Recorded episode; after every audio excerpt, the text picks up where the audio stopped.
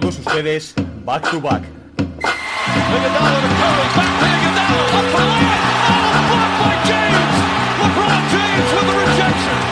Anthony. Anthony for three.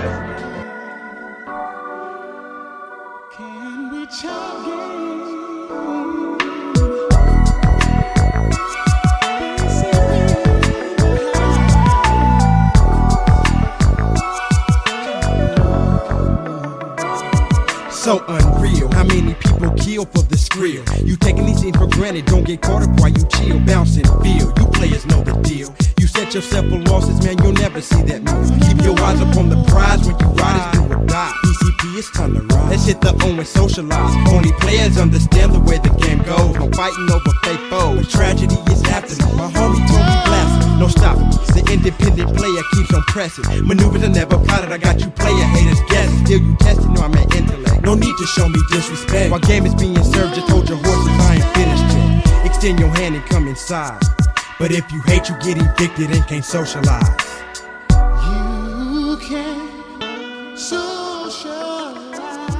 Muy buenas a todos, bienvenidos una semana más a Back to Back, vuestro podcast preferido sobre la NBA.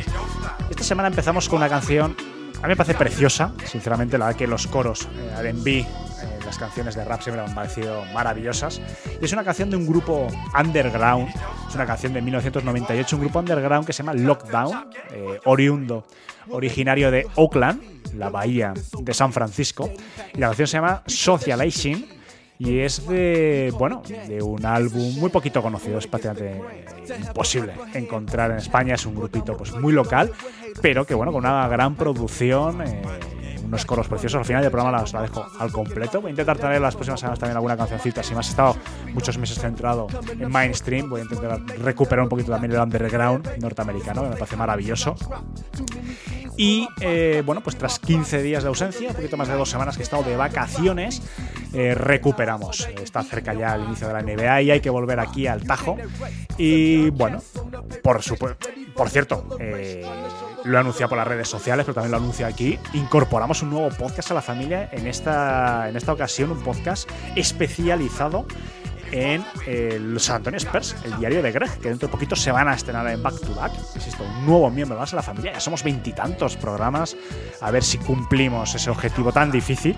Pero bueno, no por difícil no lo vamos a dejar de intentar de cubrir las 30 franquicias de la NBA, más el programa que tenemos de NCAA.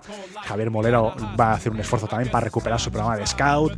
Y poquito, dentro de poquito empezaremos de nuevo con los especiales con el baloncesto. O sea que bueno, contenido a raudales y totalmente gratuito el que os ofrece la familia de Back to Back NBA. Nuestras redes sociales, mi cuenta personal en Twitter, X, llamarlo como queráis, arroba AlexPistonB2B o arroba B2B Spain.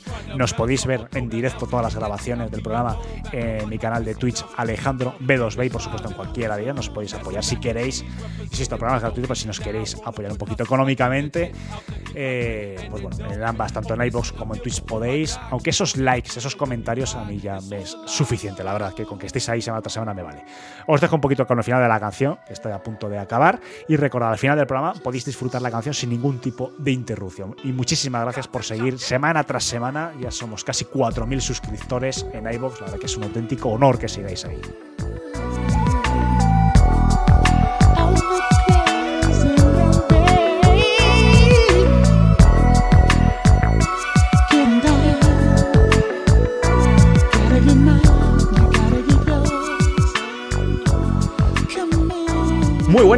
Muy buenas a todos y bienvenidos después de 15 días de parón, que por fin me cogí vacaciones, me lo merecía. He vuelto a cruzar el charco que tenía mono del año pasado. Y bueno, tras este parón que creo que me merecía, habéis visto además la gente ¿no? que nos sigue por ahí, pues que estos dos días he subido, pues no sé si siete podcasts, mañana por la mañana se sube el del compañero, que ahora les voy a dar la bienvenida, de Cristian de Mundo Lakers, que por cierto ha cambiado el logo, ha rediseñado un poco la, la imagen corporativa de Mundo Lakers. Y bueno, pues vamos a hacer un pequeño repaso de lo que ha dado de sí, que no es poco, todos estos 15 días, las principales noticias. Hay alguna que ya se han tratado, que son un poquito más antiguas, pero bueno, vamos a dar un poquito mi opinión o incluso mi opinión personal, aunque algunos compañeros ya lo han dado en sus podcasts, como el tema de Lillard. Y vamos a hablar un poquito pues bueno, de las noticias y de los partidos de pretemporada que han acontecido estos días. Antes, por supuesto, voy a dar la bienvenida a los tres compañeros, a los tres amigos de Back to Back que están conmigo, que es Cristian. Vamos a empezar por abajo de las pantallas para la gente que esté en directo. Cristian, bienvenido como siempre. Muy buenas chicos, ¿qué tal? ¿Cómo estáis?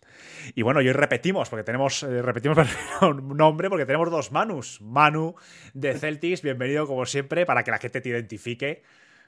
Sí, sí, sí, me parece un buen distintivo. ¿eh? Manu de Celtics o de Atleti, de Atlético, de Atlético, cada uno que te identifique como quiera. Sí, sí, sí, me valen las dos cosas. Y bueno, y, otro Manu, Manu de Rockets, que también acaba de. Bueno, sacó hace poquito también podcast. Bienvenido, Manu. Hola, Alejandro, ¿qué tal? Y además, seguro que Manu, después vamos a hablar un poquito de los Rockets, estará contento porque, bueno, eh, todos los análisis, todas las críticas acerca de, bueno, lo que es el proyecto para la próxima temporada están siendo muy, muy favorables. Ahora nos comentarás un poquito cuáles han sido tus primeras sensaciones con los primeros partidos de, de pretemporada. Pero si os parece bien, vamos a entrar un poquito en orden. Vamos a hablar del tema más antiguo, que insisto, que sucedió cuando yo estaba de, de, viaje. Vamos a tocarlo brevemente, porque yo creo que además es un cambio importante, tanto como lo que se va como lo que se viene, que es la llegada de Lila Lavax, que no se la esperaba creo que absolutamente nadie, de hecho ni el propio Lillard se esperaba llegar a, a Milwaukee. Y bueno, Manu, si empiezo por ti, eh, te parece, bueno, Manu, Manu Celtics, vamos a identificarnos así un poquito para que la gente sepa Sí. de quién hablamos.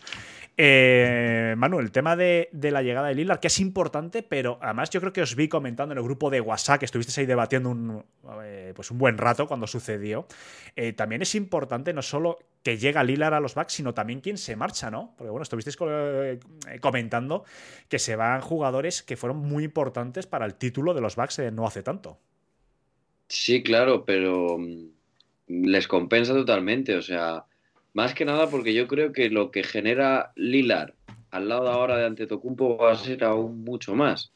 No se espere nadie, a lo mejor un Lilar de esos de 35 puntos por partido, pero es que ahora mismo tienen tres hombres en ataque y, y diferenciales y sobre todo tienen ese jugador que cuando Anteto estaba, mm, pues eso, bien defendido, cuando les hacían, los planteaban eh, los equipos del este una buena defensa Anteto, o directamente eh, que Anteto fuera el que anotase y el resto del equipo que, que estuviera bien defendido, eh, no tenían ese jugador diferencial que podía arrancar y ser un microondas eh, eficiente, con unos buenos porcentajes, que abra mucho la cancha, porque Holiday eso no lo era, y Middleton estaba pues eh, como estaba este hombre desde en, la temporada pasada, y no tenían ese jugador en, otro jugador más. Ahora lo tienen. Si un día Anteto no está, va a estar Lillard. Entonces yo creo que es un buen cambio. ¿Cuál es el problema? Pues bueno, han perdido profundidad, que vamos a ver cómo lo irán arreglando, aunque yo creo que tienen buenas piezas, aún así con el banquillo. Eh, tienen nombres interesantes y luego la defensa, que yo creo que ese sí que va a ser el, el gran talón de Aquiles, porque es que has perdido a Holiday, que es pues, uno de los mejores defensores exteriores de la liga. Encima se te ha ido a tu máximo rival en el, este, y luego encima también pi- pierdes piezas como, como Grayson Allen, por ejemplo, esta temporada. O sea, al final son dos jugadores claves en defensa y vamos a ver cómo lo va ajustando, porque hay que recordar también que en Bucks hay entrenador nuevo. Ya no estaba Denholzer. Ujú. Estaba viendo que ya hay fecha confirmada, el próximo domingo, día 15, eh, los Bucks van a estrenar. Bueno, los dos partidos de pretemporada han sido eh, de los Bucks básicamente pues, suplentes, eh, poco titular. Hemos visto. Y parece que el estreno ya de la gran pareja de Lillard con Giannis, que por cierto, he visto declaraciones esta mañana cuando preparaba un poquito sobre la marcha el programa de hoy, bueno, que Lillard dice literalmente la traducción al castellano, al español sería que ha alucinado al entrenar, al jugar con un jugador como, como Giannis Antetokounmpo. Manu, continúo contigo, vamos con Manus y después ya dejamos a, a Cristian. Eh, poquito pues el mismo, el mismo análisis, ¿no? Porque bueno, a mí la duda que me genera es cierto todo lo que dice eh, el otro Manu, que mm, acerca de, de que posiblemente ganen, ¿no? En el, intercambio, evidentemente, alguna duda de- defensiva, pero me preocupa otra vez el, el- romper, entre comillas, un equipo que más o menos estaba cohesionado, que ya se conocían, ¿no? Tenían pues, ya mucha miliecha, como se suele decir. Eh, quitas a varios jugadores importantes y metes a otra gran estrella. Mm, hemos visto proyectos que intentan ese último esfuerzo, pues bueno, ven que a lo mejor estas últimas temporadas no han conseguido repetir el éxito, meten a un factor como Lillard, rompen un proyecto cohesionado, entre comillas. Yo no sé es lo que me genera la duda, ¿no? Porque a veces cuando los equipos están más cohesionados, aunque no haya tanto nombre, aunque no haya tanta estrella, a veces a medio o largo plazo suelen tener más éxito deportivo que no el buscar siempre el nombre, la gran estrella. Así más que la, estadística, más lo, lo, gran jugador que evidentemente que es Lillard, que nadie lo pone en duda, es un pedazo jugador de, la leche, pero sí que me genera dudas, ¿no? El, el, romper un, un bloque que estaba bastante cohesionado, que tenían buenas relaciones personales entre ellos. Sí, bueno, yo creo que habrá visto, bueno, General Manager habrá decidido, bueno, fue una sorpresa, no eso es lo primero que decir, que fue una sorpresa que fuera a Max, pero sí es verdad que hasta cierto punto a lo mejor, pues eh, puede ser que esté muy cohesionado, pero se puede quemar un poco, ¿no? Siempre esa, ese jugar siempre con los mismos, no cambiar el equipo, y creo que no le viene nada mal el cambio, o sea, estás cambiando, es verdad, Drew Holiday por, por Lillard, es otro perfil de jugador totalmente diferente, pero creo que le viene muy bien, sobre todo a nivel de anotación, porque ya sabemos que eh, Antetokounmpo es un jugador que desde fuera sufre mucho y Holiday anota, pero tampoco es tan, tan efectivo, ¿no? Por lo tanto, creo que también, pues a la hora de, de Antetokounmpo al ataque, va a tener yo creo que más espacio en la zona, porque es un jugador más al que tienes que, defender. Imagínate un quinteto Middleton, Brook López, eh, Antetokounmpo, Lillard y estoy viendo aquí, por ejemplo, está Malik Beasley, eh, prácticamente el pivot ahí va a ser Antetokounmpo porque es el que va a jugar en la zona, ¿no? Y va a tener la zona para él. Sí que de mi punto de vista es un traspaso que, bueno, es una apuesta arriesgada, pero creo que siguen teniendo una profundidad de banquillo bastante aceptable, porque creo que tiene Cameron Payne, eh, Conaton, Bobby Portis, o sea que no es un equipo totalmente desmantelado.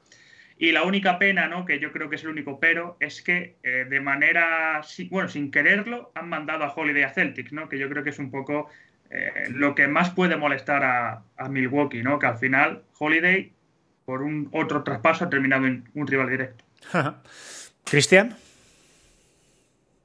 Mm, bueno, mm, bastante, bastante en la línea de lo que han comentado los, los Manus. Eh, al final, eh, yo no tengo tan claro de que los Bucks hayan salido ganadores o uno de los ganadores del traspaso. Eh, sí que es cierto que Lillard te va a dar algo completamente distinto en ataque a lo que te podían dar Holiday y Grayson Allen, pero en playoff hay que defender, señores. Y, los Bucks lo que han perdido es toda la defensa exterior que tenían los eh, hace dos años cuando ganaron el, anillo. Mm, después, eh, ¿cómo estará la rodilla de Middleton? Recordemos que la temporada pasada se perdió el 70%, el 80% de los partidos por problemas en la rodilla, que incluso recayó, aunque llegó para jugar la, la serie contra Miami, pero jugó cinco partidos. Es que no sabemos cómo estará Chris Middleton a nivel físico y eso va a ser clave para estos backs que yo creo que tanto Bucks y aprovechando que está aquí Manu eh, como Boston, que yo creo que los equipos no están eh, al completo 100%. Yo creo que se van a ir moviendo porque alguna pieza, a ver si pueden encontrar alguna pieza para acabar de, mejorar esos, esos banquillos, eh, pero a mí no... No me, no me han dado la sensación esa de decir, hostia, los Bucks, ojito, ahora sí que son contenders 100% con Damian Lillard. Recordemos que Holiday, la final contra Suns, fue más importante que, Middleton, por ejemplo, que Brook López. Fue el segundo jugador de, la plantilla en esas finales. Y luego tiene, tenías a un perro de presa como Grayson Allen, eh, que ahora está Seda Phoenix y parece que, que ahí va a encajar perfecto. Pero claro, pierdes dos perros de presa en defensa por un jugador que sí, que en ataque te, va, te puede hacer 30 puntos fácil en la mayoría de los partidos, pero claro, mm, al nivel defensivo Lillard Mm, pues deja, deja que desear. Y luego veremos cómo está físicamente, porque en los últimos años, desde los Juegos Olímpicos de 2021, eh, se ha ido perdiendo bastantes partidos, Lillard. O sea, mm, es toda una incógnita ahora mismo para mí Milwaukee. hay un punto clave que es en el tema de la defensa, cómo se van a poder reforzar. Y bueno, aparte de que, como bien dice Cristian, a lo mejor todavía no está terminado el equipo, eh, va a haber un punto clave que va a ser el deadline, que muchos jugadores de, que le queda ese año, el último año de contrato, van a cortar y muchos son a lo mejor un buen veterano que, puede valer para, para, al final para defender en, o para sumarlo al banquillo. Eso ahí siempre va a ser clave y ahí lo va a tener en cuenta los dos equipos del, del este, tanto Bucks como Boston. Pero es que más allá de eso, tienen nombres que son jugadores muy jóvenes, pero que quizás sí que puedan llegar a meterse ahí, porque es verdad que eh, los Payne, Beasley, eh, Conaton de la vida, pues no son grandes defensores. Pero bueno, aparte de Jay Crowder y Bobby Portis, que yo creo que sí lo son, eh, tienes ahí a dos jugadores que han funcionado muy bien en esta pretemporada, que son Beauchamp, que es el, el sophomore, y Anne Jackson, que es el rookie.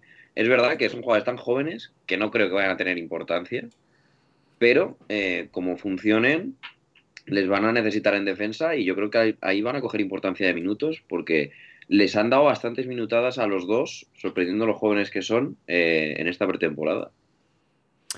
Por cierto, he leído también declaraciones, eh, Manu, que Tatum decía que había hablado con Damian Lillard y que le había comentado que si quería jugar eh, en los Celtics, ¿no? Bueno, bueno, comentando que era un gran equipo para jugar, pero que la opinión de Jason Tatum es que él estaba decidido a jugar en Miami. También dice que en Milwaukee. Yo creo que lo de Milwaukee no sé si lo tenía muy claro o lo ha añadido para dejar en buen lugar a su amigo Lillard, porque yo creo que Lillard no tenía en su esquema Milwaukee ni de coña.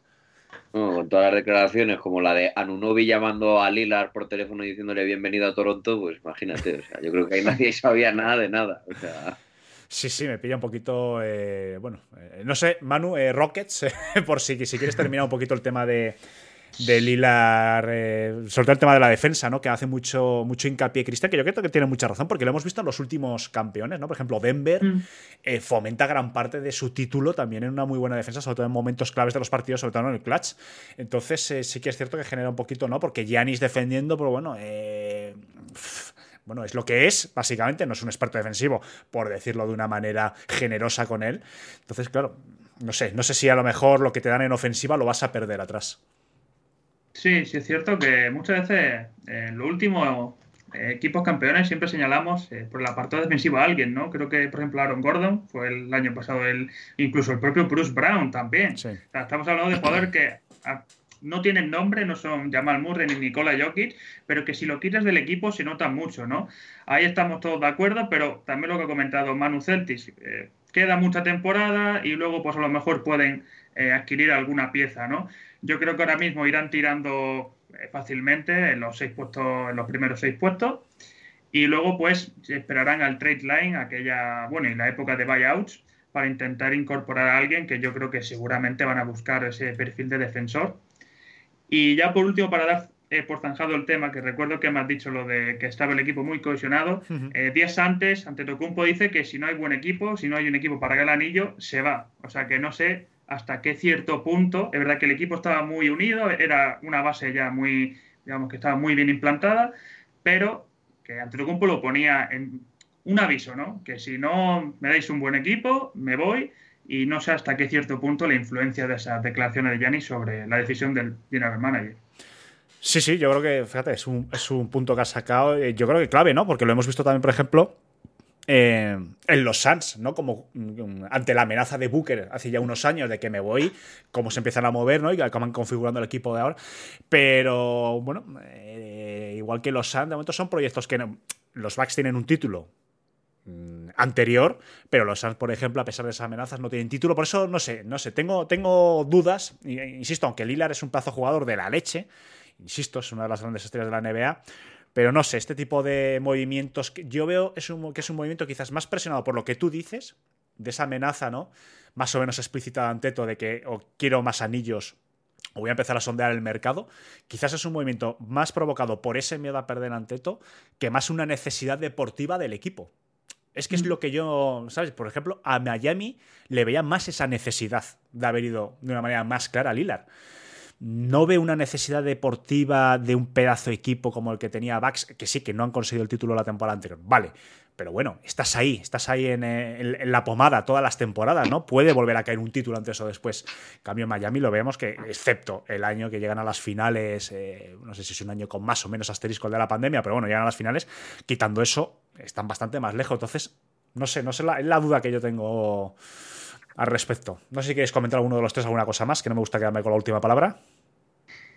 Bueno, pues vamos a dejar zanjado el tema de Lilar, que ya otros compañeros de otros podcasts, tanto de Back to Back como otros compañeros de, otros programas y tal, ya es un tema que han tocado mucho.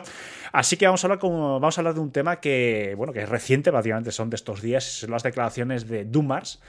Eh, acerca de, bueno, de esa guerra que tiene, ¿no? Con esa gestión de minutos de los jugadores. Eh, hay que recordar que está cerca la renovación de los próximos derechos televisivos de la NBA, que es algo que debería importar sobre todo a los jugadores porque gran parte de su sueldo viene de las televisiones. Entonces, claro, eh, ha hecho un hincapié de que lo que busca es que todos los jugadores de la NBA quieran jugar los 82 partidos, ¿no? que no haya que obligarlos, que no tengan que estar haciendo norma tras norma para forzar a los equipos a ponerlos. Entonces, bueno, que está, no sé, yo creo que es un tema que preocupa mucho porque lo que está claro es que las televisiones en Estados Unidos lo que quieren es emitir partidos con estrellas. Y es lo que, por lo que pagan. Entonces, si tú pagas unos derechos televisivos, que estamos hablando de, de billones de dólares americanos, el billón de dólar no es lo mismo que un billón de euros, pero bueno, billones de dólar americano, entonces, claro, no quieren emitir, no quieren pagar esas millonadas para emitir a, eh, partidos que no tienen prácticamente interés, que están en la mitad de la cancha vacía, porque las principales figuras esos días están descansando. Entonces, yo creo que es un tema bastante importante. Insisto, están los derechos televisivos ahora mismo encima de la mesa, de nuevo, encima del tapete, y no sé, Cristian, empiezo por ti un poquito para no estar siempre con el mismo eh, ritmo. Es un tema que ya hemos comentado, pero que se ve que por parte de lo que es la, eh, la gerencia de la NEA, por así hablarlo, la gente que está ahí arriba, les preocupa, ¿no? Porque bueno, ahora se van a sentar con las televisiones y sabemos que muchos equipos que en la cabeza, Clippers con Kawhi, etc, etc, vemos muchos equipos que yo creo que van a seguir teniendo las tentaciones de guardar a esos jugadores 10, 20 quién sabe si 30 partidos por temporada. Claro, y es que el otro día lo estaba comentando con, un amigo y tú puedes decir, eh, por ejemplo, el caso más, yo creo que es el más claro que tenemos, que es el de Kawhi Leonard con, con los Clippers, eh, que dice que el, según la nueva norma de load management, para los partidos televisados a nivel nacional, eh, jugadores que pueden descansar. Kawhi Leonard no, no entra en los parámetros, ¿no? Pero si en ese momento el, equipo médico de los Clippers reporta que el jugador tiene dolencia, eh, ya sea en un brazo, ya sea en una pierna, eh, la NBA, ¿cómo lo contradice eso? ¿Qué tiene que llevarlos? ¿La NBA un equipo de médicos suyos a evaluar al jugador? Pero si el jugador luego dice, no, no, es que aunque no tenga nada, yo a mí siento que me duele la rodilla. Eh, no puedes obligar al jugador a jugar. yo soy partidario de que les empiecen a tocar un poquito, un poquito el bolsillo a los jugadores eh, a mí me parece muy bien que si tú a tu estrella quieres descansar 25 partidos, pero esos 25 partidos que no los cobre, por ejemplo. Eh, entonces así igual se lo piensan. Eh, porque a mí no me sirve ahora de que se quieran jugar solo 60-55 partidos para llegar bien a playoff, cuando toda la vida, toda la historia de la NBA, los jugadores jugaban 82 partidos, la mayoría jugaban 40 minutos de promedio y luego llegaban a playoff y lo daban todo igual. Eh, por lo tanto, yo creo que aunque pongan estas normas eh, para intentar evitar el máximo descanso de las estrellas de, la NBA, más obviamente por, al nivel, por tema económico, eh, yo creo que al final los jugadores van a acabar haciendo lo, que, lo que quieran, ¿no? Sobre los equipos, sobre todo. si ellos creen que tienen que descansar sus estrellas en ese partido o una de ellas en ese partido, lo, lo van a hacer y no creo yo que les vaya a pasar nada. Antes de que entren en los manos, permitidme saludar al que ha escrito a José, que además es la primera vez que escribe, José76sep. Dice: Hola, gente, por encima del segundo impuesto de lujo no se puede traer jugadores cortados, creo. Me suena, te tengo que reconocer que no leí, o lo leí en su momento, pero no me quedó bien claro. No sé si vosotros lo sabéis, si a partir del segundo impuesto de lujo con la reforma salarial no se puede traer jugadores cortados. A mí me suena que tampoco. A mí me suena que es así, ¿eh? Vale. Bueno, lo primero, José, bienvenido. Muchas gracias por, participar. Eh, continúo con los Manus. Manu Rockets, ¿qué tienes que comentar? ¿Crees que es una guerra? A veces da la sensación, ¿no? Que como comenta Cristian, que es una guerra un poco perdida, ¿no? Porque, bueno, claro, el, estado físico de un jugador sin, incluso sin, sin pensar mal de ellos, dice que van a echar cuento para decir que están muy mal y que no quieren jugar, ¿no? Es que una cosa compleja. Eh, yo alguna vez he pensado también, igual que Cristian, poner una parte, evidentemente no se puede pagar por partidos, o no se, no se les va a pagar por partidos, mejor dicho, pero quizás poner un tramo variable de sus sueldos en función de los partidos que jueguen, algo así, yo creo que sí que sería. Yo estoy totalmente de acuerdo con Cristian, pero bueno, eh, Manu, me gustaría saber tu opinión sobre el tema. Sí, yo creo que estaría algo así, ¿no? Si juegas estos partidos, cobras tal porcentaje de tu sueldo y así, pues de manera escalando, creo que sería una opción bastante, pues bueno, bastante atractiva para la franquicia, para el jugador y para, sobre todo para el tema de la televisión. Pero también, bueno, es una guerra que hay continuamente. La NBA cada año saca alguna norma. Ahora esto de los 65 partidos, que no está hasta que cierto punto pues puede eh, afectar, ¿no? Porque, bueno, yo lo que pienso es, hay partidos casi todos los días, ¿no? Entonces, en el momento que tengas una lesión de dos o tres semanas, ya te vas a perder 10, 12 partidos. En el momento en el que te tengas otra mínima lesión, esos 15, 17 partidos te los has perdido. Entonces, ya a partir de ahí, eh, tiene, digamos, como carta libre para descansar al jugador, porque ya al jugador le da igual el premio. Entonces, creo que para mí, eh, me parece, bueno, una aberración los back-to-back. -back. Creo que para mí es algo aberrante perdón al nombre del programa que se llama pero, pero me parece algo horroroso. Me parece muy mal un back-to-back, además muchas veces son con viaje en avión, o sea, algo horroroso. Eh, creo que habría que reducir el número de partidos. Es que yo creo que es, a fin, a fin de cuentas, de 82 a 72, por ejemplo, aunque sea 10 partidos menos, o empezar la temporada un poco antes. Es que hay una concentración de partidos de octubre a abril, 82 partidos, es una auténtica para mí exageración. En seis meses jugar 82 partidos que sí, que muchas veces descansa, que muchas veces eh, pues te lesiona, que bueno, que es un poco a la vez de descanso porque no juega, pero yo diría a lo mejor poner eh, que empiece un poquito antes la temporada o acortarla. Es que yo creo que es eh, lógico. O sea, no puedes meter en seis meses, en medio año, 82 partidos y luego en los playoffs, que ya llegas muerto. O muchos jugadores llegan, bueno, los que juegan al 100% en regular season, que ya no se hace, porque eso ya no se hace, nadie juega al 100%, si lo hicieran, llegarían muertos al playoff. Manu, sí. Sí, eh, yo estoy de acuerdo con todo y encima este año hay que sumarle el torneo este de Copa del Rey que van a hacer además, o sea, sumarle más partidos. La Copa Trump. a ver, eh, a ver en ese torneo cómo se lo toman en serio los equipos, también lo quiero ver, pero bueno, en fin. Más allá de eso, eh, yo estoy muy de acuerdo con que la temporada tendría que ser más larga o menos partidos, porque es que no, no tiene sentido y vale que hace 30 años se mataban y, vamos, o sea, si jugaba, tenían que jugar un pie partido lo hacían. Pero ahora eh, los esfuerzos físicos de entrenamientos eh, creo que son mucho más grandes, tienen a los jugadores mucho, mucho, mucho más exigidos físicamente y al final lo que les hace es eh, reventarles, no solo en tema de cansancio a final de temporada, sino que son mucho más frágiles a la hora de poder tener una lesión. Y se nota, hay jugadores que hay mucho más jugadores de cristal ahora que hace 30 años. O sea, Kawhi Leonard es el ejemplo más claro, pero es que hay un montón de jugadores durante estos últimos cinco años que se han lesionado. A lo mejor en los cinco años se han lesionado siete, ocho veces, fácilmente. O sea, tenemos el ejemplo de Kawhi, tenemos el ejemplo de Sion, tenemos el ejemplo de Lillard estas últimas temporadas, por ejemplo, que estábamos hablando antes.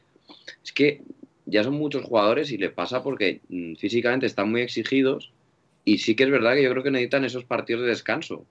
No creo que lo hagan a propósito. De hecho, para los propios jugadores no les viene bien, entre comillas, descansar, porque realmente eh, han puesto además la norma de la NBA de, de si juegas ahora menos de, de X partidos, ya no gustas ni para los premios. Y eso los jugadores, todos los premios, son galardones muy importantes para ellos.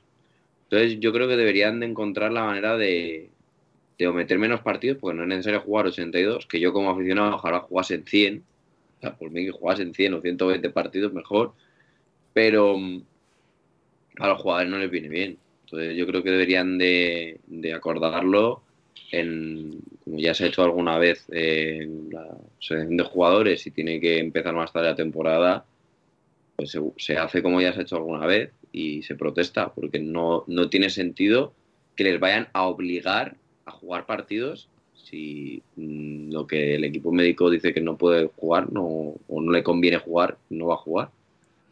Pasa que, fíjate, eh, Alice In nos comenta, eh, nos pone TV Rules. Claro, yo voy a ampliar un poco porque estoy, estoy de acuerdo. Es que aquí hay la pescadilla que se muerde la cola. Porque los sueldos de los jugadores no dejan de crecer. Pero no dejan de crecer, ¿por qué? Porque las televisiones cada vez pagan más dinero por esos derechos televisivos. Entonces, eh, lo que comentaba antes, es, que al fin y al cabo es que es un, es un círculo vicioso si tú eres el presidente, el CEO de una televisión, de ESPN, por ejemplo, tú lo que quieres es, por tu dinero, ofrecer la máxima cantidad de partidos a tus espectadores. Entonces, tú exiges. Yo posiblemente creo, no tengo pruebas, evidentemente, pero tampoco tengo dudas, que se siguen jugando 82 partidos en la NBA eh, porque las televisiones quieren que se jueguen 82 partidos. Si los jugadores quieren seguir con una escalada de sueldos que los últimos 20 años eh, no, no, no, me atrevería a dar una cifra exacta, pero posiblemente cuadriplique o quintuplique lo que ha sido la inflación en los últimos 20 años. En el mismo periodo, los salarios en la NBA han subido muchísimo más de lo que ha subido el coste de vida en Estados Unidos. Antes, si, en los 2000, ¿cuánto sería un contrato máximo eh, anual? ¿8 kilos? ¿10 kilos? Sí, por ahí, pero si, si el contrato. Ahora, ahora es 60. En los 90, fíjate, el último contrato de Jordan que era algo espectacular, que se le dio casi ya en función de, mira, gracias por toda tu carrera, porque eran ridículos, fueron pocos millones de, dólares, o sea que era una ridiculez, y no hace tanto, o sea, es que no hace tanto, parece que ha pasado una vida, pero 20 años no es tanto. Eh, y ahora mismo estamos viendo cómo hay jugadores que dentro de poco van a empezar a cobrar ya 50, 60, 60 y tantos. Y, y a final de esta década veremos que estarán, no sé si en 80. O sea, son auténticas burradas. Pero ese dinero no sale de vender camisetas en los estadios. Sale de las televisiones. Entonces, las televisiones lo que quieren son 82 partidos. Aunque salgas con la pierna en cabestrillo, me da igual. Si los jugadores quieren seguir eh, cobrando estas barbaridades, que sus sueldos se sigan aumentando cada convenio colectivo, tienen que ceder. No pueden decir es que voy a jugar 40 partidos porque es que me canso. Porque el argumento, por ejemplo, ¿no? de Manu Rocket, perfectamente, es que es perfectamente válido. Los back-to-backs es una paliza, ¿no? Física. En una NBA que además los jugadores han cambiado físicamente su perfil mucho. Lo hemos comentado también en estos años en back-to-back. -back, son más. Eh, son cuerpos más musculados, por tanto tienen más peso. ¿no? Antes los jugadores, los escoltas y los aleros en los 80 y los 90 eran más ligeros que lo que es hoy en día, ¿no? Porque los pivots no han cambiado tanto. Shaquille O'Neal y esta gente ya en su momento pesaban mucho. Pero sí que es cierto que han cambiado, entonces sufren más esas rodillas, sufren más eh, la musculatura, la pisada, todo el tren inferior. Pero lo que está claro es que si quieres jugar menos partidos, acepta que tu sueldo no suba tanto. Que la NBA, cuando negocie con las televisiones, diga: Mira, vamos a emitir, digo, vamos a, a jugar 70 partidos de temporada regular y aceptamos que, evidentemente, vuestras ofertas de televisión, vuestras ofertas por los derechos sean inferiores. Si no, ajo y es lo que hay. Que yo creo que es por esto. Eh, las televisiones mandan porque es quien pone el dinero y los jugadores, que son los principales beneficiarios, evidentemente, junto a los propietarios de los equipos, por supuesto, de estos ingresos, tendrán que, someterse a, los dictados, porque es cierto que es la NBA de los jugadores, es así, pero por encima de los jugadores están las televisiones, quien, quien pone la pasta. Sin televisiones no hay negocio en ningún deporte, principalmente los deportes americanos. En Europa pasa lo mismo, ¿no? Pero bueno, quizás posiblemente en los deportes americanos que se mueve mucho más dinero y los derechos televisivos son una auténtica pasada, una barbaridad. Estamos hablando de la NBA, pero si nos vamos al fútbol americano, por ejemplo, eh, es incluso superior. Bueno, no sé, yo creo que. No sé si queréis comentar alguna cosita más, chicos, sobre el tema. Mira, por poner un ejemplo, ya que lo habéis comentado, remontando la NBA 20 años atrás, me ha, dado, me ha venido el primer jugador a la cabeza, Shaquille O'Neal. Mm. Eh, en toda su carrera, a nivel contractual, ha cobrado 292 millones, siendo en los Lakers, que fue su mejor etapa como jugador, la temporada que más cobró fueron 24,7 millones. O sea, estamos hablando que si os miráis el mercado de esta, la agencia libre este verano, ¿cuántos jugadores han firmado por 5 años y 250 millones? Mm. O sea, es que el, es, hay una diferencia. Cobrado, todo lo que ha cobrado que has dicho que son 292 y el contrato de Jalen Brown son 300. Uh sí, sí, sí, imagínate, imagínate. Y no vale el argumento, es esto lo que decía antes del tema de, de la inflación, que es un concepto que, que, se ha vuelto a poner de moda, ¿no? Después de 10 años prácticamente que no ha habido eh, inflación, eh, no se justifica. O sea, no, no, no, lo tengo en la casa, por eso no voy a decir un dato, evidentemente, que sea mentira, pero eh, desde el 2000 hasta el 2023 seguramente cuadriplique o quintuplique los datos de inflación que ha tenido Estados Unidos, lo que ha subido el, el salario medio posiblemente en la NBA. O sea, es una cosa posiblemente injustificada desde el, visto de punto, desde el punto de vista económico, no quizás desde los ingresos, insisto, televisivos. Pero bueno, era un tema que quería comentar. No sé si alguno más. Eh, Manus, ¿algo que queréis decir? Bueno, yo he propuesto el tema de adelantamiento de calendario, pero me he acordado que está el Mundial y Eurobásquet que termina a mitad sí. de septiembre. O sea que eso este año, que... Este año era imposible, pero, este año imposible. pero pueden terminar más tarde y ya está. Bueno, sí. claro, el año que tiene Juegos Olímpicos, en agosto. Claro. No, pero de hecho, lo que se ha hecho es lo contrario. Es meter una competición de por medio, que sí que es cierto que los primeros partidos forman parte de la temporada regular, pero quien llega a las fases finales van a ser minutaje extra y esfuerzo extra, porque al fin y al cabo estás jugando como una Yo especie quiero de ver- copa. Yo quiero ver las rotaciones en el torneo ese. A ver, a ver si van a jugar eh, el equipo de la G-League. En principio no, obviamente van a poner a los mejores, pero que si les tienen que forzar en vez de jugar 40 minutos como en playoff no los van a forzar. Eso lo tengo claro. Pues veremos. No a es, una, es una duda que también tengo yo, no sé, veremos. Me imagino que la primera temporada intentarán hacer lo que sea lo más de. Esto es como cuando cambió el formato del All-Star eh, hace unos años, no sé si os acordáis, eh, cuando pusieron las camisetas blancas, negras y tal, eh, que LeBron se puso un poco serio y el partido fue muy chulo. Hace en el 18, 19, por ahí, estoy tirando yo creo que por ahí. Fue un partido muy entretenido. Desde que era chaval casi no veía un All-Star así, pero ¿cuánto ha durado? Nada, al siguiente año ya era un pachanga total. Entonces yo creo que a lo mejor este año, bueno, intentan que sea una competición entretenida, pero bueno, eh, no sé. No sé, habrá que estar un poquito pendientes. Eh, bueno, ya llevamos la mitad del programa. Si os parece, vamos a ir un poquito a los partidos de pretemporada, que llevamos ya varios días viendo ya algunas eh, pues bueno, de todo, porque hay equipos que están jugando con rotaciones muy largas, prácticamente con suplentes, hay algún equipo que sí que está empezando a meter titulares. Entonces, bueno, si os parece, Manu Celtics, empiezo por ti. No sé si has visto algo de, de los Celtics, eh, porque bueno, va a ser una rotación que en principio con estos movimientos va a cambiar algo, no sé, sensaciones con, con el equipo verde. Pues mira, yo lo primero de todo es decir que yo creo que la gente los tiene ahora mismo muy, muy, muy arriba, como grandes favoritos eh, en el este, junto a Milwaukee. Y yo creo que hay eh, sensaciones muy buenas. Creo que es un mejor equipo que el año pasado, pero eh, no creo que vayan a conseguir a lo mejor tantas victorias en regular season como el año pasado. Creo que van a tener un comienzo en el que van a tener que, que ajustar muchas cosas. Es un equipo muy distinto, prácticamente con un banquillo muy limitado, aunque creo que es mejor de lo que podría ser en un principio. Me ha gustado mucho, bueno, Peyton Pritchard de la renovación ha jugado tres partidos muy buenos, se le ve eh, mirando mucho más al aro, que al final es lo que mejor tiene ese jugador, es la anotación, mucho más que otros años. Eh, me ha gustado mucho Dalano Banton, por ejemplo, también eh, en ese banquillo. Creo que es un jugador muy válido para, para lo que busca siempre Celtics, a ese estilo de juego. Y luego, pues aparte, la, la llegada de Holiday y Porzingis, pues poco se puede añadir más. O sea, eh, con por... lo bueno es que Porzingis te da un montón de cosas que Robert Williams no te daba y liberas mucho eh, lo que es el, la zona para, para, que la pueda atacar bien eh, tanto Tatum como Brown. Ahora, en defensa yo le he visto bien a Porzingis, pero hay que ver cuánto puede aguantar físicamente bien en la temporada. El granjero. La temporada estuvo muy bien en cuanto a sensaciones físicas. Eh, no tuvo lesiones largas, no tuvo ningún problema. Pero habrá que ver en un equipo en el que sí se le exija eh, ganar. Eh, en Wizards a lo mejor no se exprimía al 100% físicamente.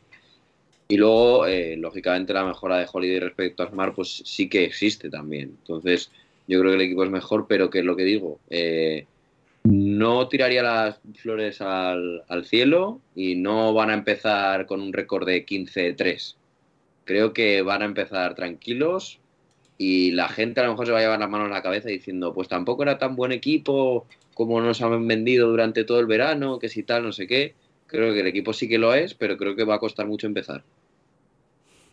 Bueno, vamos a continuar con un pequeño repaso de los equipos nuestros, pues a, ampliamos a los demás. Eh, Rockets, ¿qué has podido ver? ¿Qué tal? Porque además, lo comentaba antes, ¿no? Con la, con la introducción, eh, que las expectativas, que es un arma de doble filo respecto a los Rockets, son bastante altas. Sí, bueno, yo creo que eh, en estos dos días he leído más eh, tweets positivos de la franquicia que los últimos tres años. La cosa que ya dice que hay un cambio. No he visto dos personas a la mar que podemos hacer daño y que podemos estar luchando por play-in. Y bueno, de momento hemos jugado solo un partido, que fue una victoria contra los Pacers. La verdad que un partido me gustó lo que vi. Eh, sí es verdad que sigue habiendo pues esas cosas que Udoka pues tiene que seguir cambiando. Eh, recuerdo dos entradas alocadas al principio del partido de Jalen Green sin sentido. Pero en el resto de, del encuentro no hizo ninguna más. O sea que en esa parte me gustó. Creo que Udoka le dijo basta, ya no hagas ninguna más de este estilo. Y la verdad que bien, partido muy serio, jugaron todos. Eh, Dylan Brooks, bueno, no jugó Jeff Green y Reggie Bullock, una también eh, incorporación interesante. Creo que nos viene, hemos salido ganando, nos quitamos a Kevin Porter, un cáncer en el vestuario, un jugador que pinta poco, y traemos a Reggie Bullock, que es un perfil mucho más sudoka y que creo que le viene mejor al equipo. Y bueno, en definitiva eso, que me estoy enredando un poco y me estoy yendo por las ramas. Partido serio jugaron todos, eh, quitando Green y Bullock. Eh, eh, Dylan Brooks, bueno, un poco lo quería lo que hizo, salió expulsado a los cinco minutos. Eh, yo espero que esas cosas se vayan controlando hasta que, aunque no sé hasta qué punto se puede domar a Dylan Brooks. Y en definitiva, bien, eh, mucha más acción en defensa, eh, pica, vi a Sengun intentando no hundirse en el pick and roll, cosa muy positiva, eh, vi a Sengun sobre todo en ataque distribuyendo el balón, también lo hizo Van Vliet, que dejó muy buenas acciones, es verdad que los porcentajes malos, pero al fin y al cabo no hace un base como el comer, no hace falta, y él lo, lo, lo está haciendo bien, a nivel sobre todo de pases y de visión, así que las expectativas son buenas. Eh, vamos a ver esta noche el partido contra Pelicans. Habrá que seguir cogiendo ritmo y, y bueno, y que el equipo siga rodando. Pero la primera impresión es que eh, vamos a ver unos Rockets totalmente diferentes esta temporada y que yo creo que incluso la gente que lo vea nos lo podemos pasar bien. Así además eh, Cam Whitmore hizo un buen partido. Veremos si el chaval sigue, sigue con esta eh, con este rendimiento, veremos hasta qué punto puede seguir así, pero es positivo también ver cómo incluso los rookies pueden, bueno, van a estar en rotación, yo creo que seguro. Uh -huh. Vamos a terminar con la ronda de nuestros equipos. Yo hablaría de los Pistons, pero no he visto un solo partido, así que lo siento, pero me, me tiro mus. Yo he visto, eh, fíjate. Yo, visto? yo, le eché un ojo, eh, el primer bueno, partido. Pues ahora cuando hablemos de los Lakers me comentas a ver qué has visto. Yo lo único que he visto es que JD Navy va a salir de suplente. Pero bueno, ahora me comentas un poquito. Es lo principal. Bueno, y Cristian, ¿qué has visto de los Lakers? Además lo estás viendo en horario, bueno, quedándote eh, como un buen fan, viendo partidos de pretemporada de madrugada. Como buen matado ya, como buen matado, macho. Bueno, pues eh, de lo que he visto los Lakers que han jugado tres partidos, creo que es el equipo que más, ha, más amistosos ha, ha jugado. Eh, y hemos visto pues varias, varias cosas ya bastante interesantes, ¿no? Lo único que de los tres partidos, Lebron ha solo jugado uno, pero bueno, ya han dicho que va a jugar solo tres en pretemporada. Eh, D'Angelo Russell está a un nivel espectacular. Sí que es cierto que lo tienes que coger con pinzas, porque como sabemos la pretemporada, a nivel de resultados y etcétera, pues no, no cuenta para nada. Eh, pero para mí, lo que es la pretemporada de los Lakers, lo más importante es para eh, integrar en el sistema a los nuevos jugadores. Recordar que la segunda unidad de los Lakers es completamente nueva. Eh, y los rookies, pues mira, nunca está de más verlos, pero claro, en esta plantilla de los Lakers, salvo Shipino, que es el pick 17, que puede tener algunos minutos, el resto no creo que vayan ni a pisar la, pista. Cosas positivas de, que, he visto. Gabe Vincent como compañero de, de D'Angelo Russell. No esperaba que Gabe Vincent podría jugar de, dos. De hecho, se, complementan muy bien ambos. Eh, yo creo que Ham está obsesionado por tener siempre una pareja de bases. Ya lo hizo el año pasado con el Rueder, pero claro, eh, Gabe Vincent es un jugador bastante más, eh, bastante más interesante que, que sobre todo por encaje. Es un jugador que tira mejor y juega mejor sin balón, que es lo que necesitan los Lakers si tienes a D'Angelo Russell en pista. Me ha gustado mucho Taurean Prince, eh, aunque en el primer partido, a principio del segundo cuarto, ya, ya tuvo cinco faltas y apenas, apenas jugó más hasta que hizo la, la sexta. Y Boot, pues se le ve al menos con ganas. A ver lo que dura Boot. Eh, Manu ya sabe de, de, lo que hablo, él lo ha sufrido un par de años. Eh, pero claro, eh, al final es tu fichaje de última hora, tu fichaje estrella, Christian Boot. Eh, y Jackson Hayes, que mmm, me ha gustado bastante también. Mm, tengo ganas de ver este equipo al completo, que igual hasta el último partido de pretemporada no, estará. Pero es eso, al final los resultados se cogen con, pinzas. Ayer la segunda unidad de los Lakers eh, le pintó la cara a la primera de, a los titulares de, Sacramento. Eso obviamente no va a pasar en temporada regular. Y, poco más, eh, darle un voto de confianza a Ham, que parece que, está ajustando bien. O sea, desde el primer amistoso a, al último que se ha jugado esta última madrugada, se han notado ya bastantes cambios a nivel de rotaciones, que parece que va encontrando, va dando con la tecla, y sobre todo a, nivel de, de gestión de, de, juego. O sea, antes cuando un equipo te metía un parcial de 14-0, el tío seguía con lo mismo, te metían otro 8-0. Ahora parece que eso lo va, lo va mejorando. Y, poco más, la verdad. Eh, sensaciones muy buenas, pero ya digo, calma porque al final eh, estos son pachangas que no que puede cambiar eh, mucho respecto al primer partido de temporada regular.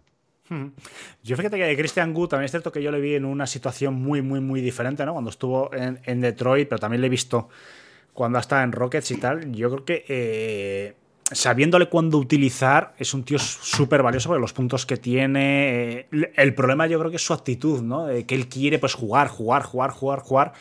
Y es un jugador muy limitado en algunas facetas que le hace que su perfil ideal sería pues sexto, séptimo hombre, eh, que por ejemplo vendría, viene genial en los Lakers, eh, pues cuando yo que sé, Anthony Davis tenga que descansar en el banquillo, alguna lesión, alguna historia, ¿no? Te puede meter en 10 minutos, puede ser una aportación ofensiva muy importante. El problema es, bueno, todos lo sabemos, no estoy diciendo una cosa que es evidente, pero está bien recordarlo, es la actitud, ¿no? Él, él tiene unos aires de, bueno, de ser pivo titular o cuatro incluso en alguna situación, de que quiere eh, minutos, estrella, focos, no se conforma con menos y eso lo hace bajar el rendimiento.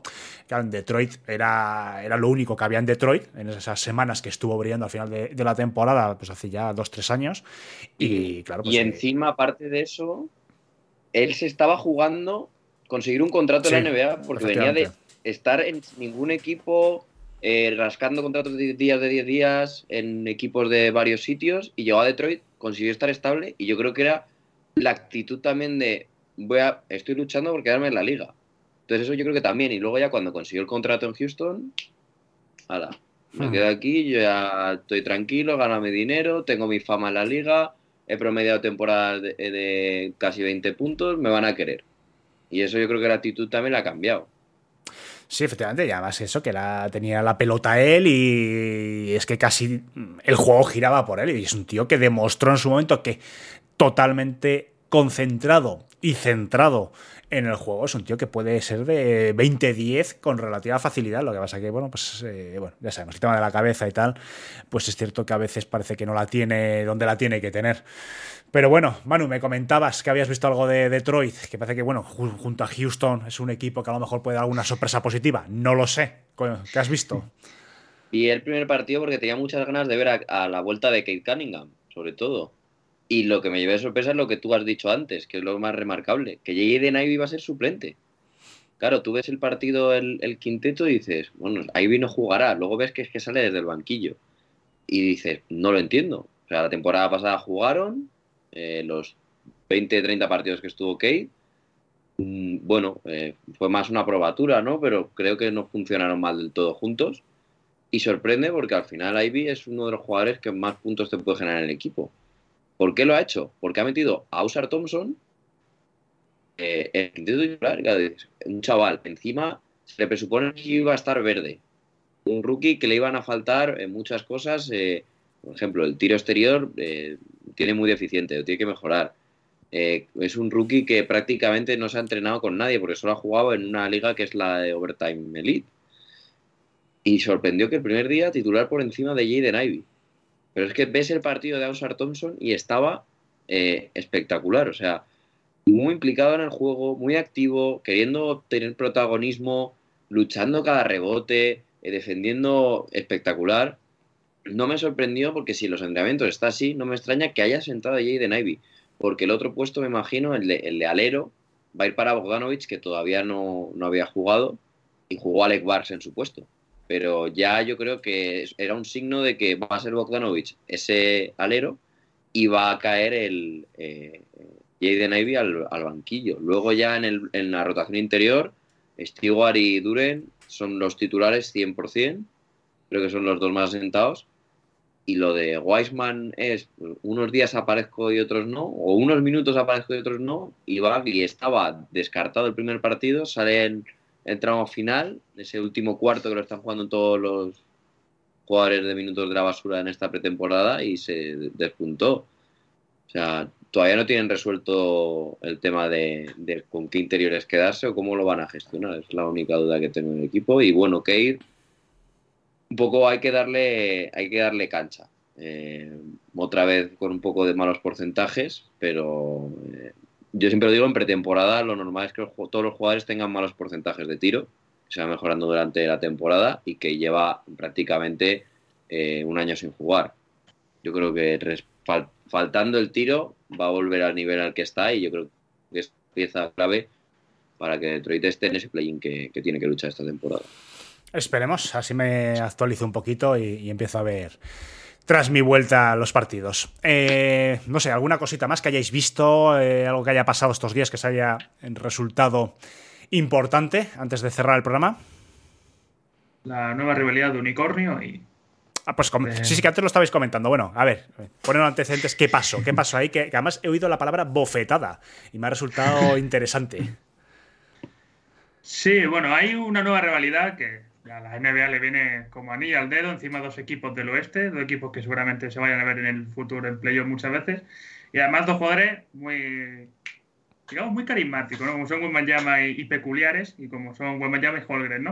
Entonces, bueno, ya el primer- hubo un amistoso en la pretemporada, eh, y la verdad que hicieron ambos buenas actuaciones, pero se comenté más lo que pasa afuera que lo que pasó dentro. Es verdad que hay una acción de Wembanyama. Bueno, lo primero es que los dos sacaron los musculitos eh, cuando hicieron un 2 más 1 sobre el otro, o sea que hay algo de pique ahí. Eh, de Wembanyama fue un cabezazo un poco a los Materazzi, lo que pasa es que le dio en la cabeza, bueno, a los Zidane, le dio en la cabeza a, a Holgren y sacó el 2 más 1 y Wembanyama sacó músculo. Y luego, eh, bueno, ya sabemos que de Wembanyama se sube hasta cuando va a cagar, que sube el highlight, que cuando va a cagar también lo suben a Twitter. Así que bueno, lo, lo subió a una cuenta a Twitter y pues Holgren citó el tweet y dijo, bueno, cuando me pegan un cabezazo es más fácil eh, sacar músculo, ¿no? O algo así fue el comentario. Es un poquito de pique. Y luego vi una acción, eh, como al final del partido, cuando se van todos a saludar, como que Holgren se acerca a darle un abrazo a Wembanyama, pero Wembanyama pasa de él.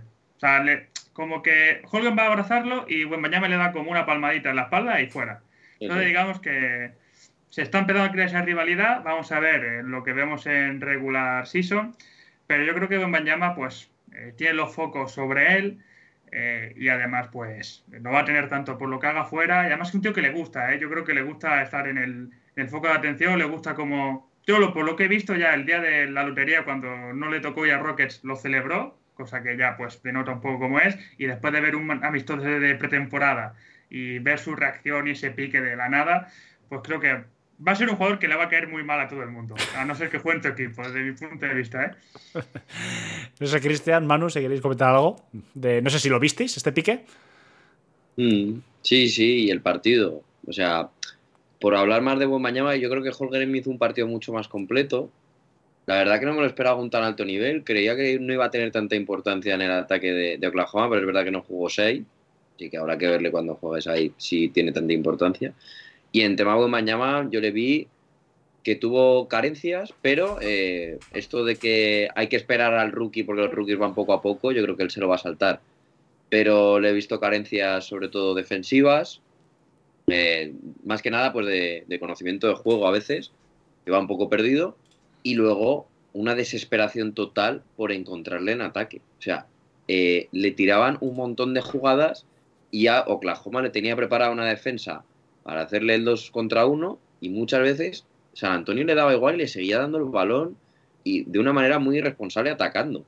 Entonces, yo no entiendo si era para ver si funcionaba o mañana porque es un partido pretemporada, pero como hagan eso en regular season, no va a ser un ataque eficiente, por muy bueno que sea el chaval, por buenos porcentajes que pueda tener. Y es lo que más me llamó la atención. Antes de marcharnos, que tenía aquí es un punto importante que tenía apuntado, y es, bueno, una vez finalizado el tema del Lilar, yo creo que no nos podemos marchar sin hablar de Harden, ¿no? Porque otra vez hemos vuelto a hablar de, bueno, se ha escrito, se ha dicho que... Fíjate que estando en, Estados Unidos eh, se comentaba allí, eh, bueno, allí la, la ESPN y tal es en abierto, y se comentaba, bueno, que al final Harden había llegado, pues, eh, bueno, que se había unido, mejor dicho, ¿no? A los entrenamientos a última hora. Parece ser que eh, todo esto lo escuché en inglés, pero bueno, yo imagino que la idea la cogí bien. Eh, que su actitud es positiva porque lo que ha hablado con la franquicia es de que le van a intentar facilitar ese traspaso que él quiere a Clippers, etc. etc. Pero claro, eh, ya estamos otra vez con lo de siempre. Y si no se consigue ese traspaso eh, que tanto quiere él y que parece que le han prometido con los Clippers, mmm, ¿qué va a hacer Harden? Porque no sé, estamos otra vez con los condicionantes, ¿no? Hablábamos también con el tema de Lilar, que si traspasaba a Miami. O sea, eh, no sé, ¿cómo valoras esta situación? ¿Pensáis que puede aparecer un tercer equipo, como van a aparecer, por ejemplo, en este caso los Bucks? Eh, si al final no sale ese traspaso, vamos a ver a un Harden que se va a meter cinco cajas de rosquillas una noche y aparece con 20 kilos más, que ya lo ha hecho. Es que eh, no lo sé, acabará jugando con los Sixers, no lo sé, porque la temporada va a empezar en cuatro días prácticamente y no parece o no creo, a no ser que alguna madrugada de esta nos despierte Bosnarowski o Sarania, no sé si está cerca, cerca ese, ese traspaso con los Clippers, no sé, no sé, chicos, eh, hablad el que queráis, el orden que queráis. Bueno, si queréis em, empiezo yo. Mm, yo el tema de Harden lo veo peliagudo, pero tanto para el jugador como para la propia franquicia, ¿no? Eh, porque está devaluando su valor de una manera tremenda y claro, y la gente no se la quiere jugar en dar algo importante por un jugador que acaba contrato al final de temporada y, y que no sabes por qué te va a salir. Lo más normal es que pienses, hostia, este tío va a venir, nos va a dejar tirados y vamos a perder un par de activos valiosos para nada.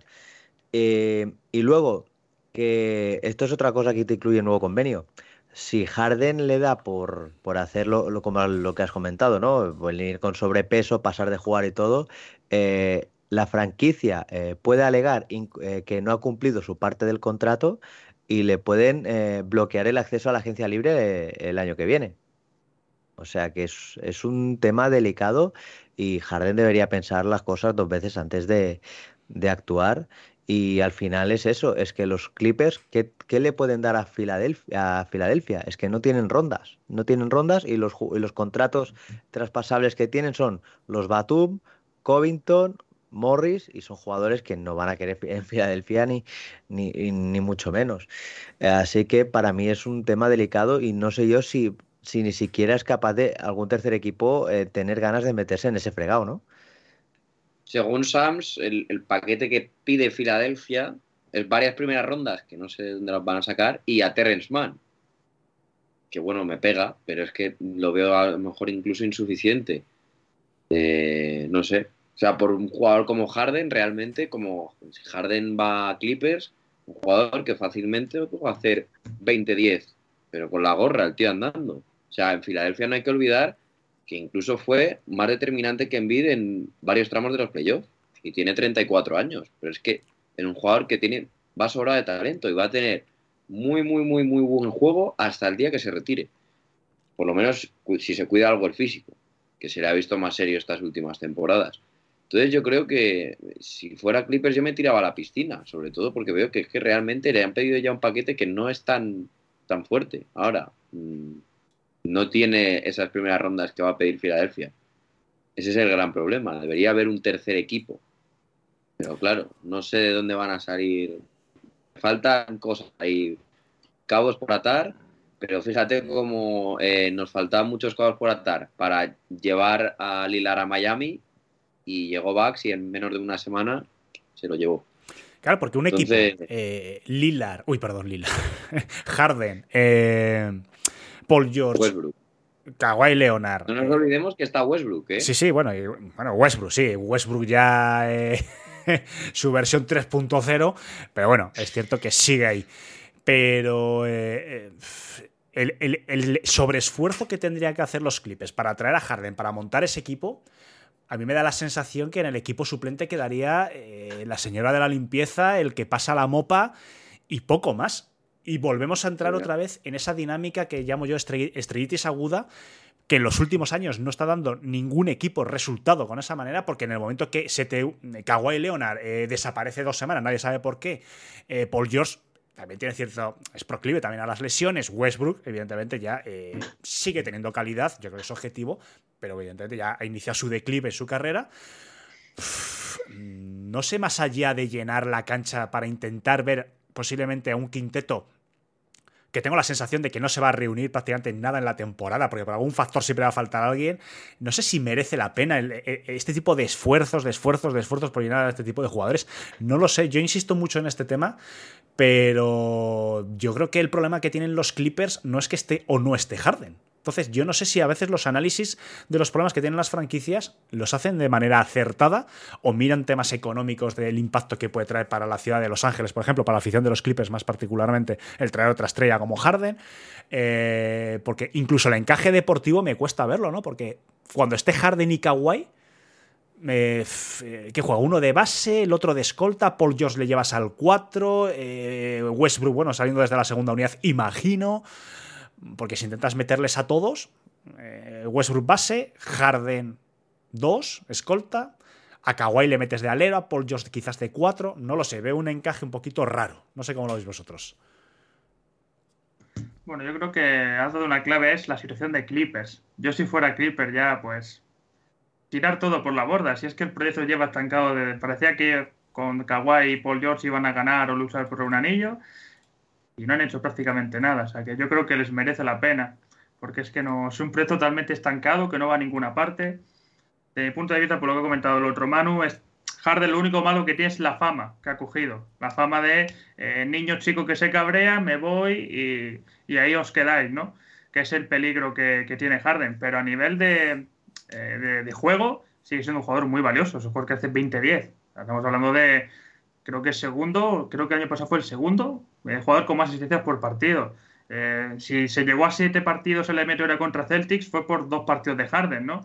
Así que yo digo, si siendo otro, otro proyecto, yo diría que no, pero siendo Clippers yo creo que le merece la pena, porque llevan 3, 4 años y no hay...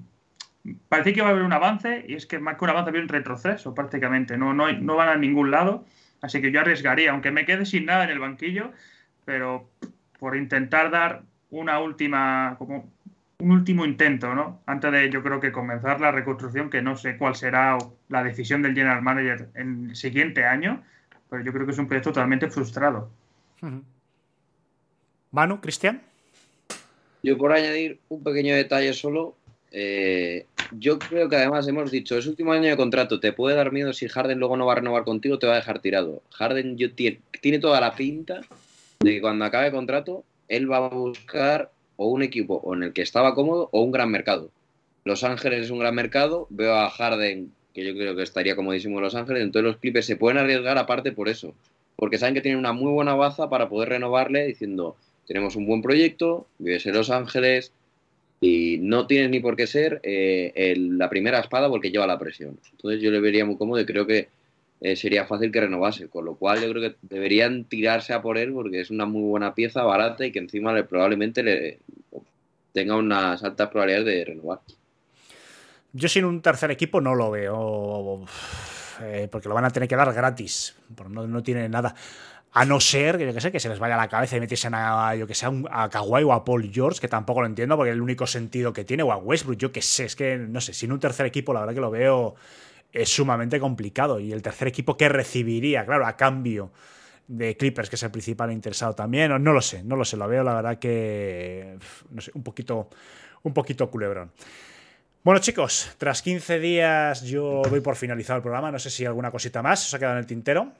¿Nada? Bueno, Dime. es que nadie, nadie ha hablado estos días de esto, pero Sion, Williamson no ha vuelto a jugar baloncesto. ¿eh? ¿Quién? He dicho antes ah. de empezar es que se ha vuelto todo el mundo loco con, no, Banyama ha jugado el otro día, eh, no, y no sé quién ha jugado el otro día. Y el otro día juega Sion y me, levanto y no veo ni, medio tweet de que había jugado. Me tuve que meter la aplicación para ver si había jugado. Pero está, pero está disponible para el próximo partido. pues esta noche lo veré, ¿eh? si juega o no. Así que bueno, pero es normal. O sea, tú cuando decepcionas año tras año, no en tu rendimiento deportivo, sino que directamente no apareces o con tus actitudes y tal, pues la gente baja. Eh, estaría pues pendiente la afición que había en Nueva Orleans y a nivel mundial, evidentemente, que también hay fans de los Pelicans, pero si no, yo creo que llega un momento que es mejor no esperar nada de determinados jugadores y que te sorprendan para bien, porque cuando tú estás varias temporadas esperando lo máximo y no te lo dan, pero evidentemente si está al 100% Zion ya es suficiente motivo para seguir a los Pelicans. Entonces, pues bueno, oye, gracias por el apunte, Manu. Y nada, chicos, eh, pues nada, muchas gracias a todos por volver a escucharnos. Insisto, hemos estado dos semanas sin grabar porque he estado de vacaciones. Recordar que podéis escuchar aquí a nuestros tres cracks, a Cristian en Mundo Lakers, que ha renovado además su imagen corporativa. El próximo programa que sale mañana, para los que estéis escuchando en directo, mañana por la mañana a las 9, y para los que estéis en diferido, bueno, pues el día 13 a las 9 de la mañana sale el nuevo programa. Tenéis a los Manus, perdón, a los Manus Celtics, que le podéis escuchar también la voz del Trevor, y a nuestro querido fan aquí de Máximo de Roque, nuestro gran experto, que por supuesto también le podéis escuchar regularmente su programa sobre los Houston Rockets, que este año yo creo que sí que van a dar que hablar, así que vas a tener la, audiencia, pero ya sabes que la audiencia se va sumando en función cómo vaya el equipo. Así que, así que este año seguro que va, va genial. Pues nada, muchísimas gracias por haber estado ahí. Y para los que os queréis quedar un ratito más en Twitch, a ver si hay algún canal por aquí que conozca, voy a mandar con un amigo que está en directo todavía. Bueno, este, está con el No Man's Sky, que es un juego que está bastante de moda también. Oscar se llama, es un buen chaval, le dais recuerdos. Y nada, la próxima semana ya veremos qué día, tengo que amoldar un poquito la agenda, pues volveremos con la actualidad de la mejor liga de baloncesto del mundo. Muchísimas gracias y la próxima semana más en NBA en Back to Back.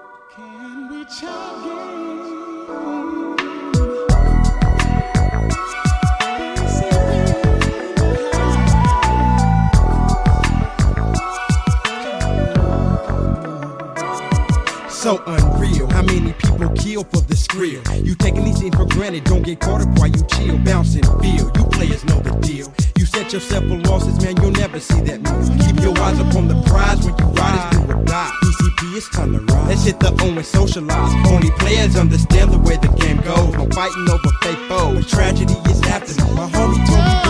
No stopping. The independent player keeps on pressing. Maneuvers are never plotted. I got you player haters guessing. Still you testing, no, I'm an intellect. No need to show me disrespect. While game is being served, just hold your horses. I ain't finished yet. Extend your hand and come inside. But if you hate, you get evicted and can't socialize. You can socialize.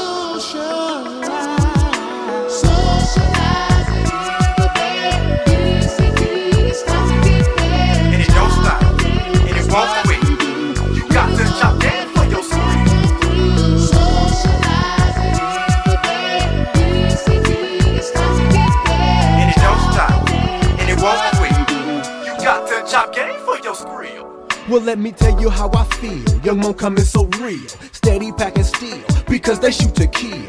In this life, you call a game.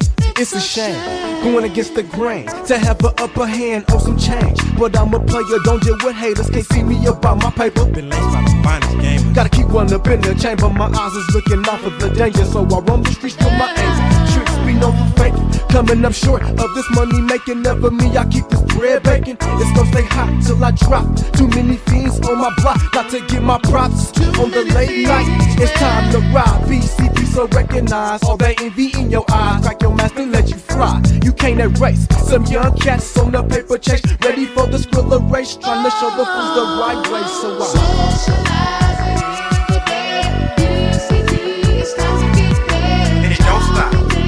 won't quit. You got to chop for your.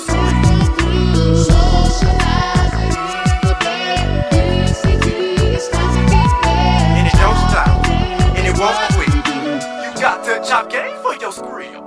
Socializing with my homies in this game called life. We out of high school now, I guess it's time to strive. Whether making this meat or selling dope to get by. Invading on tricks, practicing my nip, getting a little by little when she won't even trip. You wanna make it and you broke, you better be late. With game from head to toe. Many prophecies I see that was meant to be the worst of cold piece of work. Don't let it capture me too much player hate in this land of free. Brothers pulling nines out, trying to bounce off a quarter ounce. Me and TIP Young Moan back on the block like Quincy For so long, we've been striving. Been to the cruise, nesting back with cheese, represented with OP. Now I rollin' with hustlers like be legit. Out to get my grip, and it don't quit. Hoping to see a meal before I die. Keep your head up, player, when you ride and socialize.